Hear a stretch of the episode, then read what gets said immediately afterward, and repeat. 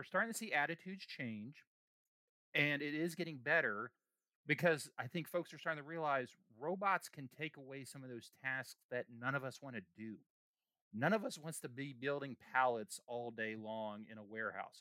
We don't want to be tending CNC machines where we're just take, putting metal in and then taking a finished part out all day long. Those are tasks that a robot can do. And folks are starting to realize that. You're listening to Transform Talks, the podcast about global supply chain transformation. I'm Maria Villablanca, co founder and CEO of the Future Insights Network, a fast growing network of over 130,000 supply chain and manufacturing executives worldwide. Now, on this show, I'm going to be interviewing and having conversations with some of the biggest names in supply chain and business, where we're going to be discussing topics around digitization, transformation, leadership, technology, business models, diversity, sustainability, and much, much more.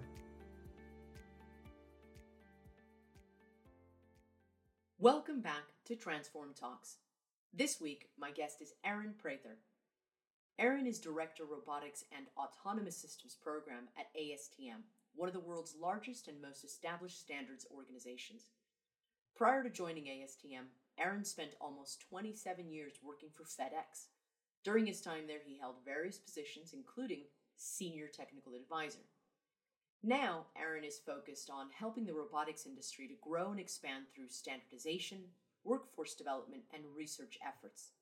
In his current role, he works with researchers, manufacturers, integrators, and end users to develop support structures that speed up deployments. I'm so happy that we've managed to get someone like Aaron on the show. Not only does he have an extensive experience in supply chain, but he is also well versed in robotics and automation, a topic that I myself find fascinating. Automation is, of course, one of those contentious topics. On the one hand, proponents laud its ability to decrease costs and increase efficiency, whilst detractors point to harm it can cause to the workforce. With that in mind, I can't think of anyone better to discuss this topic with than Aaron, someone who believes that there can be a place for both. I hope you enjoy. Hi, Aaron. Welcome to Transform Talks. Thanks for being here. Thank you for having me, Maria. So, I want to ask you first and foremost have you been to Graceland? Because you said that you're in Memphis, Tennessee, so I need to know. I have been to Graceland. I have checked that box as a as a Memphian, um, and it is something I, I I, recommend if you ever come to Memphis uh, to see uh, see what the king how the king lived in all eh, all his life, and definitely check that box and that's all. After after one visit you don't need to do more. I hear you. I uh, i've i don't think i've ever been to memphis. Maybe when i was a kid but not for but definitely it's definitely on my list of things that i want to do. Now i don't know if moving from elvis to robotics is where, how we're going to do this but or w- what the link is but uh, you have spent a career in technology, robotics, FedEx, some interesting things. I guess I'll start off with the question about the fact that robotics sometimes gets a bit of a bad rap. Uh, or maybe people are a bit skeptical. So, what's the biggest misunderstanding?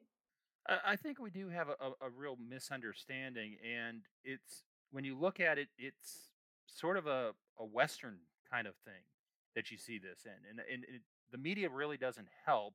Uh, with movies like Terminator and Megan and all that really doesn't do a good job of not reinforcing some of those stereotypes around robotics. Uh, in Eastern cultures, we we see actually the media being very positive towards robotics and technology, and I think that might explain why you see countries like Korea and Singapore having many more robotics in their daily lives, from work to their going to the grocery store, you're more likely to run into a robot in Korea than you are in any other country. And flip side is here in the West, we're sort of stuck in the mud. And I think it is a lot of folks are just sort of what are robots? How are they going to be impacting my life? And it's we're starting to see attitudes change and it is getting better because I think folks are starting to realize robots can take away some of those tasks that none of us want to do. None of us wants to be building pallets all day long in a warehouse.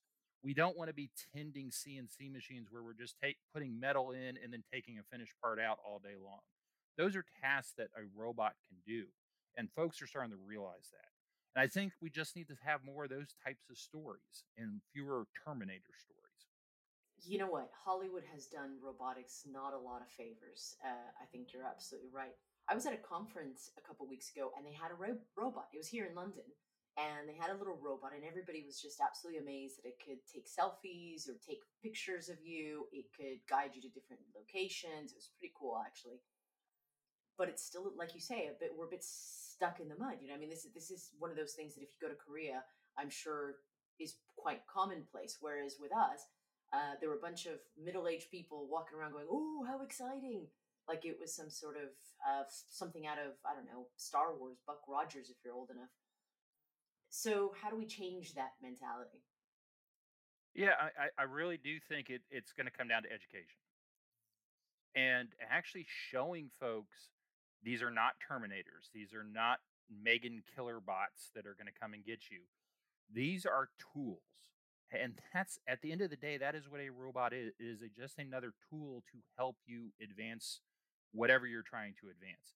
If I'm in a factory, I need the robots to do the low hanging fruit tasks that wear folks down, drive people nuts, and make them quit. In on the service side, it's the same thing of we just need folks to be more comfortable seeing robots in their daily life. Uh, we're starting to see that in some restaurants where waiter robots are bringing food out. I think that's a good start. I think it's just going to take time and it's a generational thing. I'm not going to put a lot of stock in trying to convert older generations to accept robots. It's it's it's not going to get us anywhere.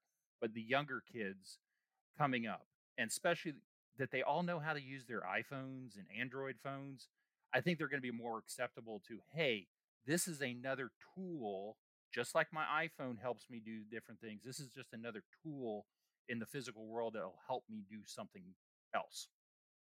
So let's let's move the robotics conversation over to manufacturing, supply chain. Um, a lot of what we do here in this podcast is talk about transformation, um, how businesses transform, whether it's digital transformation or or even like transformation from a whole business operating standards or business operating procedures, right?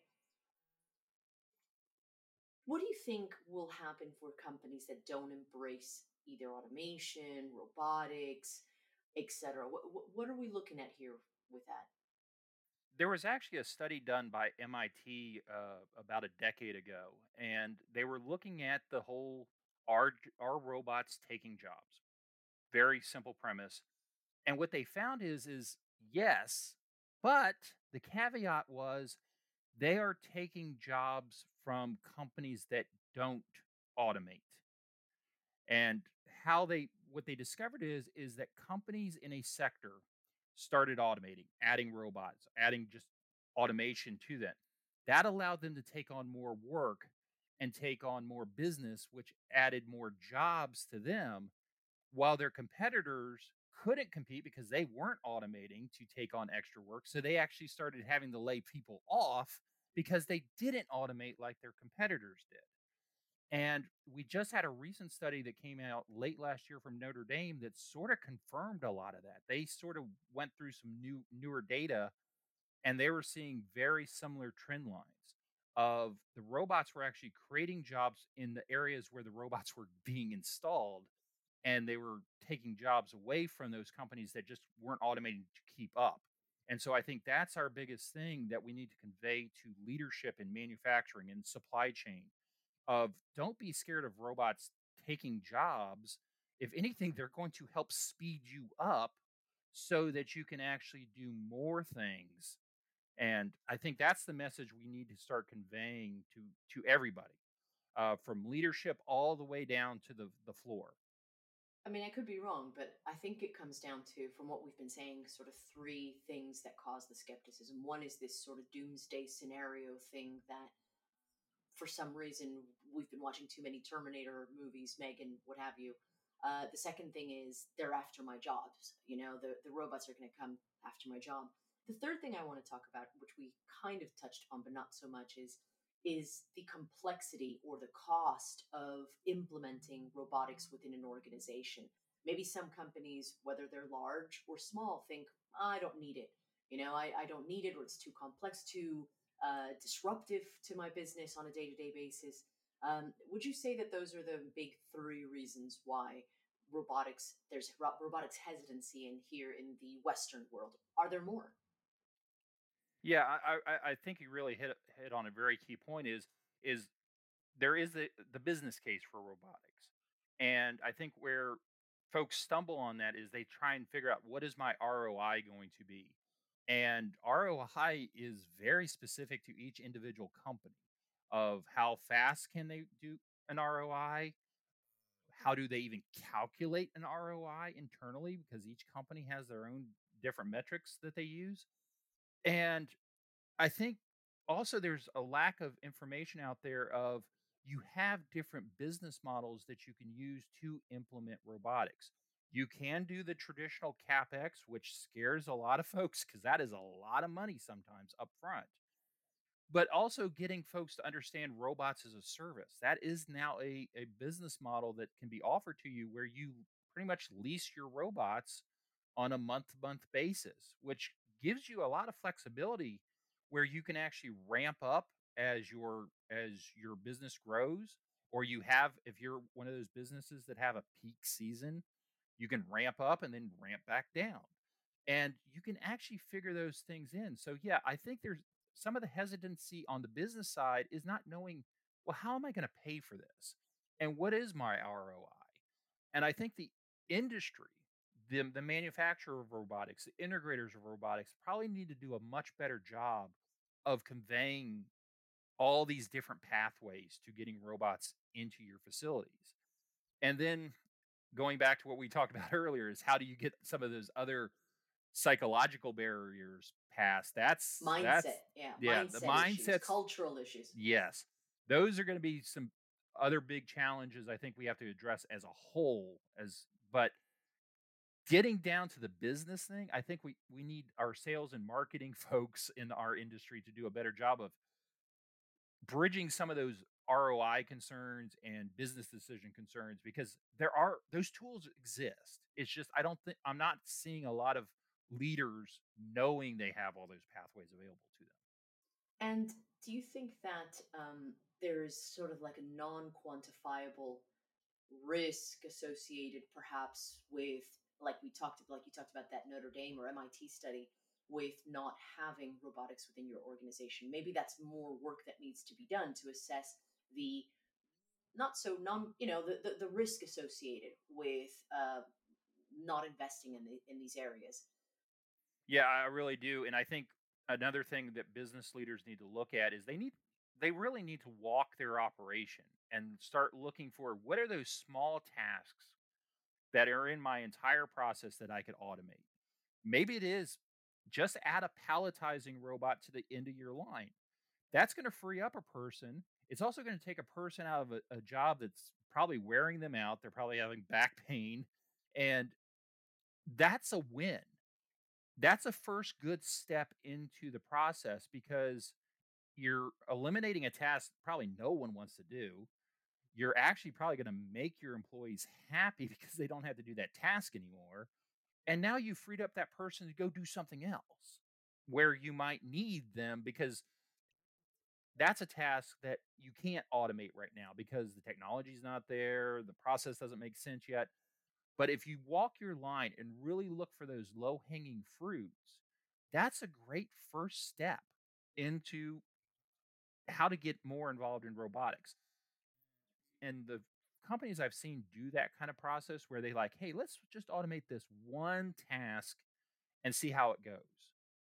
And they see the success, then they're off. They're off and running with it.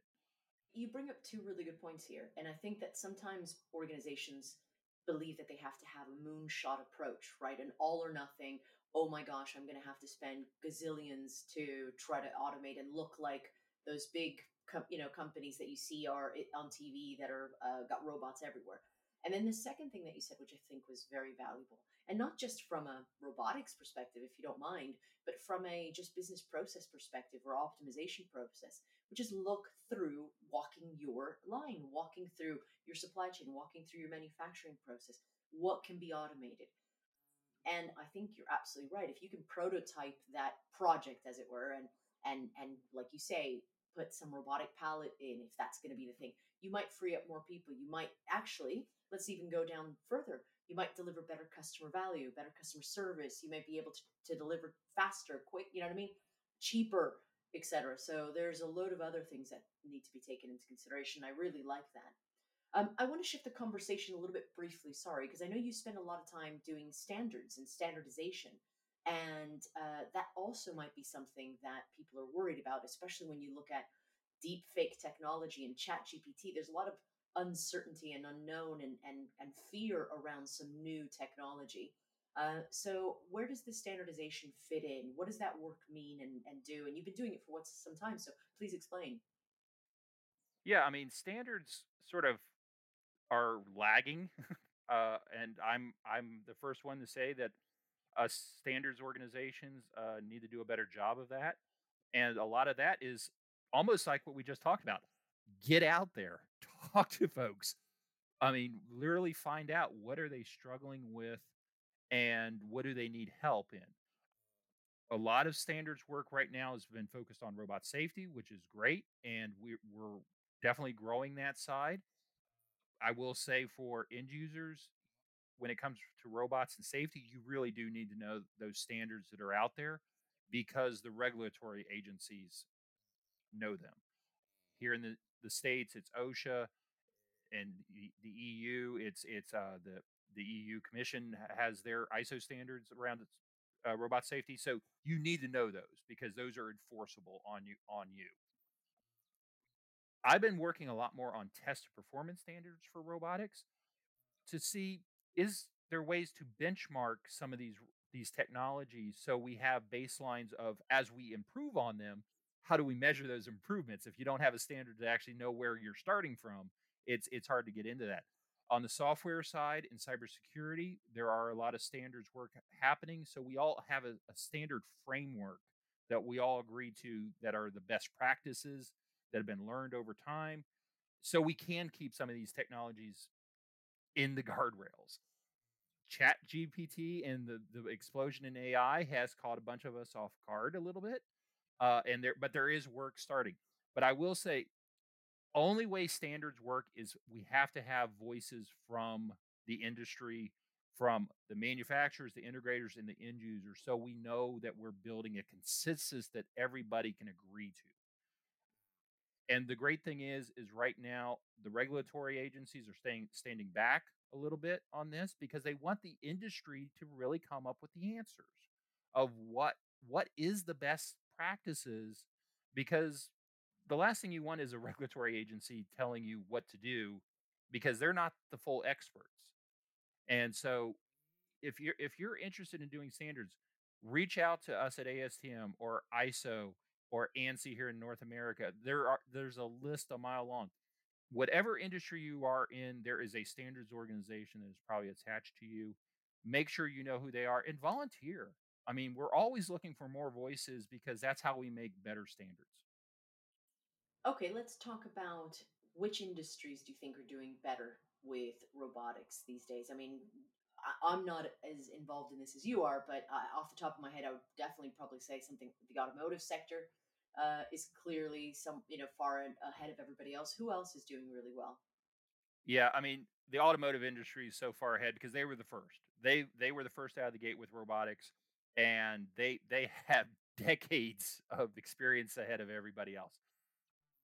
I would say then after that, you're getting more into other manufacturers, electrical manufacture, uh, uh, component manufacturing is getting really good. Aerospace. Aerospace is a, a, is another big leader. I think they learned so much from the automotive industry that they were able to get a good start. And then after that, I would almost say that it's in logistics and warehousing. You're seeing a really good, I mean, I think Amazon and Locus and companies like Plus One are just doing some amazing things. Now, there's a lot more to do in logistics and all that, but the whole thing is, is the templates have been set and everyone knows what they need to go do. And there's so many warehouses that need to be automated there's tons of, of run room. And then I would say actually some of the laggers I'm a little disappointed in right now are folks like food and beverage is is there, not there. Uh, I think they they got some work ahead of them, but there's a huge opportunity, massive opportunity. And then the other two laggers I would say would be construction. We're seeing some good startups coming up through. There is so much to be done in construction, and I think the the shrinking labor pool is really going to force their hand on a lot of those. So I'd like to see some more in the food and beverage and construction, a lot more in agriculture. I think do um, over time, but there is not going to be an industry that does not have robotics in it uh, going forward. And we just need to learn from each other. That's the other thing I would really stress is look at the other industries. You might actually have some answers to your problems that another industry figured out through another way. So just because you're like, oh, that's logistics, I don't need to learn anything. No, trust me, you need to learn something from them. Well, that that's also a huge message that we have here in terms of collaboration between different industries, different sectors, right? Different different companies. You're absolutely right. Even collaborating between startups and uh, established companies, Fortune 100 companies. I, I totally hear you. I want to ask you about the future. And I'm not talking about, you know, what next Terminator movie is coming out, uh, but what does the future of robotics look like in industry? There are going to be so many big events uh, before we even close out this decade. I think uh, there is there's been some great reporting showing some of the growth uh, sectors. We're going to see more pick and place robots. Uh, Amazon recently just did a data dump of all of their uh, pick data that they're sharing with the world to actually accelerate that even more. Uh, so hats off to them for sharing that with the industry, so more folks can actually leverage that technology. Uh, and I think as the technology continues to grow, I think exactly what you said. We're going to see more collaborations. We're going to see some very interesting team ups in the future. We might see some more, some more robot companies merge, but I think we're going to see more partnerships. We're going to see some team ups between vision companies and AI companies and physical robot companies of how do we now create new applications on the like humanoid robotics side. I think we still have a long way to go there. Humanoid robots are very hard. They get everyone's attention and there's been some major breakthroughs but i think we still have a long ways to go. I think we're going to see more fascination in how we're able to grasp different materials uh, and actually handle materials we never handled before with robotics is going to be the next big wave uh, because the ultimate ultimate thing is humanoid robotics are great waiter robots are great the great mystery is still this how do we how do we reproduce the human hand because this is the greatest tool out there and when robots can actually do what we do with this magical thing that's when we're it's all going to change and we're getting closer and closer every day well, the pace of change is just exor it's absolutely exponential. Last question. Will they make an Elvis robot? Um, I I can actually say probably they are. Um, I think we're gonna see some really interesting things. Uh, Disney, I know, is working on some amazing things on the robots. So who knows? maybe one day you're going to go to Disney World and don't have to worry about visiting the Hall of Presidents. The presidents are all going to walk out and just start greeting everybody. So who knows? I used to love the Hall of I used to love the Hall of Presidents when I was little. You know, it was the the animatronics; they were really cool. So thank you for your time. But before I let you go, I have one last question to ask you, which is what, the last question I ask all of my guests, and it's about a book. Is there any particular book, either personal or business, that has had an influence on your life, and why? there are so many books that have influenced me, but I, I, would say actually for this conversation, the book I would highly recommend right now that would be pertinent to to your audience is Chip Wars. Uh, it came out last year, and it talks about the semiconductor chip wars. And it is it is a great book. It's it's an audio book, so if you don't have time to read something, get the audio version. But I think it really points out the transition we're seeing in the world after COVID of reshoring critical manufacturing back to home countries. Uh, regardless if you're here uh, in North America or over in Europe, there's a huge push for that. And that book really lays out the importance of uh, nearshoring, the importance of a manufacturing base, a robotics base, an AI base each country needs to have. So I think that's a really good, pertinent read right now is Chip Wars. Well, Aaron, I want to thank you for that. I'm going to look it up, and thank you so much for being here on Transform Talks. Thank you. So that's it for this week. Thanks for listening. I do hope you gained some valuable insight from this week's episode. To stay up to date with the latest developments, be sure to follow us on LinkedIn at Transform Talks. Also, if you don't already follow me on LinkedIn, please do so now. I'm always keen to connect with supply chain and business leaders from around the world. You can find me by searching for Maria P. Villablanca. And if you're lucky, I may let you know what the P in my name stands for. In the meantime, wishing you a great week ahead. And as always, for those of you listening, I'll catch you at the next one.